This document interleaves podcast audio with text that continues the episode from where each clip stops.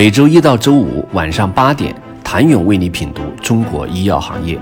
五分钟尽览中国医药风云。喜马拉雅的听众朋友们，你们好，我是医药经理人、出品人谭勇。二零二零年已经过半，疫情加集采的双重打击之下，医药行业的后遗症在逐步显现。史上最惨的一季报出炉，当然有人逆势增长，也有人凭实力亮眼。截至五月三十一号，共有三百二十五家 A 股上市医药生物企业公布了一季度业绩报告，只有一百二十九家企业实现了净利润同比正增长，占比百分之三十九点六九。特别是包括东阿阿胶等在内的五十九家知名医药上市公司净利润均为负数，而从环比角度来看，情况似乎更为糟糕，仅有四十家企业实现了环比正增长，占比仅为百分之十二，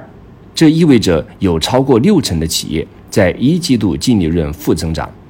而从二零一六年到二零一九年的数据来看。约有百分之七十的 A 股医药生物企业一季度净利润同比实现正增长。据中商产业研究院发布的《中国医药行业经济运行月度报告》统计，二零二零年一季度，我国医药行业营业收入达到了五千零一十八点七亿元，同比减少百分之八点九，行业实现利润总额达到六百一十四点一亿元。同比减少百分之十五点七。其实，医药行业营业利润增速已经连续两年出现负增长了。二零二零年一季度，医药行业企业亏损面也在上升，亏损企业个数达到了两千一百八十二家，亏损总额达到九十八点九亿元，超过了二零一九年全年亏损额的一半。但从全行业来看，医药行业净利润增速。为负百分之十五点六一，在二十八个细分行业当中排在第八位。而从企业层面来讲，尽管仍有六家企业一季度净利润超十亿，但其净利润同比增长也明显放缓。据医药经理人统计，净利润超过十亿元人民币的企业分别为迈瑞医疗十三点一四亿。恒瑞医药十三点零五亿，云南白药十二点八三亿，白云山十二点五九亿，上海医药十二点二八亿，华东医药十一点五三亿。位居榜首的迈瑞医疗，其生命信息与支持、体外诊断、医学影像三大业务领域一季度均有持续稳健增长，特别是生命信息与支持产线的监护仪、呼吸机。输注泵、医学影像产线的便携彩超、移动 DR、体外诊断产线的多种仪器等和疫情直接相关的产品增长不同程度的加速。其实，疫情期间医疗器械企业表现都很突出，有十三家企业的利润总额同比增长超过了百分之百。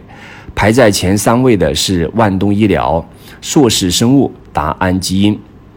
恒瑞医药一季度净利润高达十三点零五亿，同比增长百分之九点三九，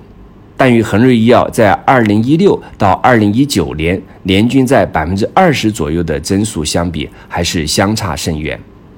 恒瑞医药在二零二零年一季度的营收增长百分之十一点二八，也较往年同期百分之二十到三十的增长相对放缓。从去年伊始，整个医药行业就处于缓慢的发展阶段，政策倒逼企业进行自我革新，重销售轻创新的发展思路已经不再适用。